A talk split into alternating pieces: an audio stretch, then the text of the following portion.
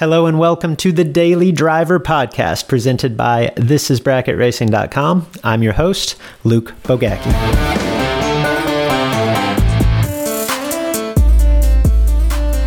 Let's be really clear. There is no perfect strategy for every single round of competition. Not no blanket st- strategy that checks all the boxes every time you stage. I guess in theory, like if the strategy is like I'm just going to make a perfect run, I guess that's a perfect strategy. Um, but depending on the situation, actually executing that strategy falls somewhere between really difficult and utterly impossible, right? So there is no perfect strategy for every situation, much less every round. You can't even throw a blanket over to say like, "Hey, every time the three pairs in front of me are double breakouts, I'm not crossing first, no matter what, right? Like that is a strategy, but it's not that simple. It's just not that clean. So while there is no blanket answer, so to speak, for every round, there are opportunities to take advantage of in each round.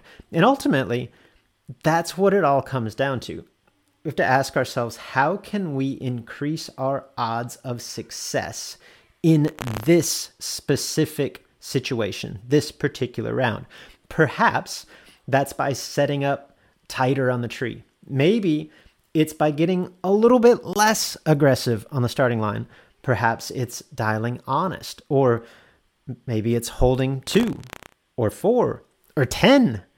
Maybe it's running the right lane in this particular situation or making an adjustment to your car, like loosening up the struts, right?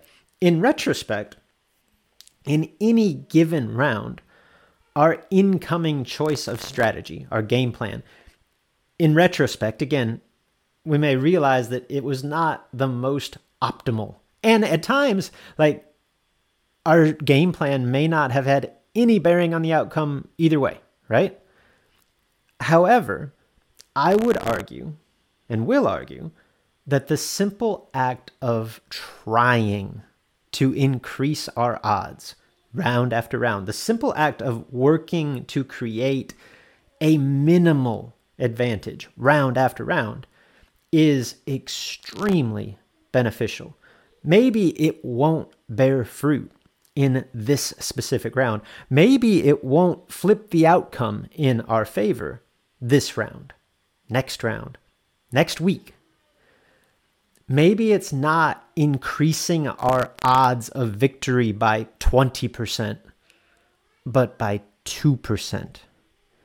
And if we can continually shift those odds in our favor, even by that microscopic percentage, the cumulative effect, it will show up over the long haul. The difference between us, who we are right now, and the racer that we strive to be, it isn't necessarily the outcome of this round. Rather, it's around here, it's around there, and over time, it all adds up. I am a firm believer that the simple, relatively simple act of strategizing for each round independently can, over time, allow us to slightly improve those odds.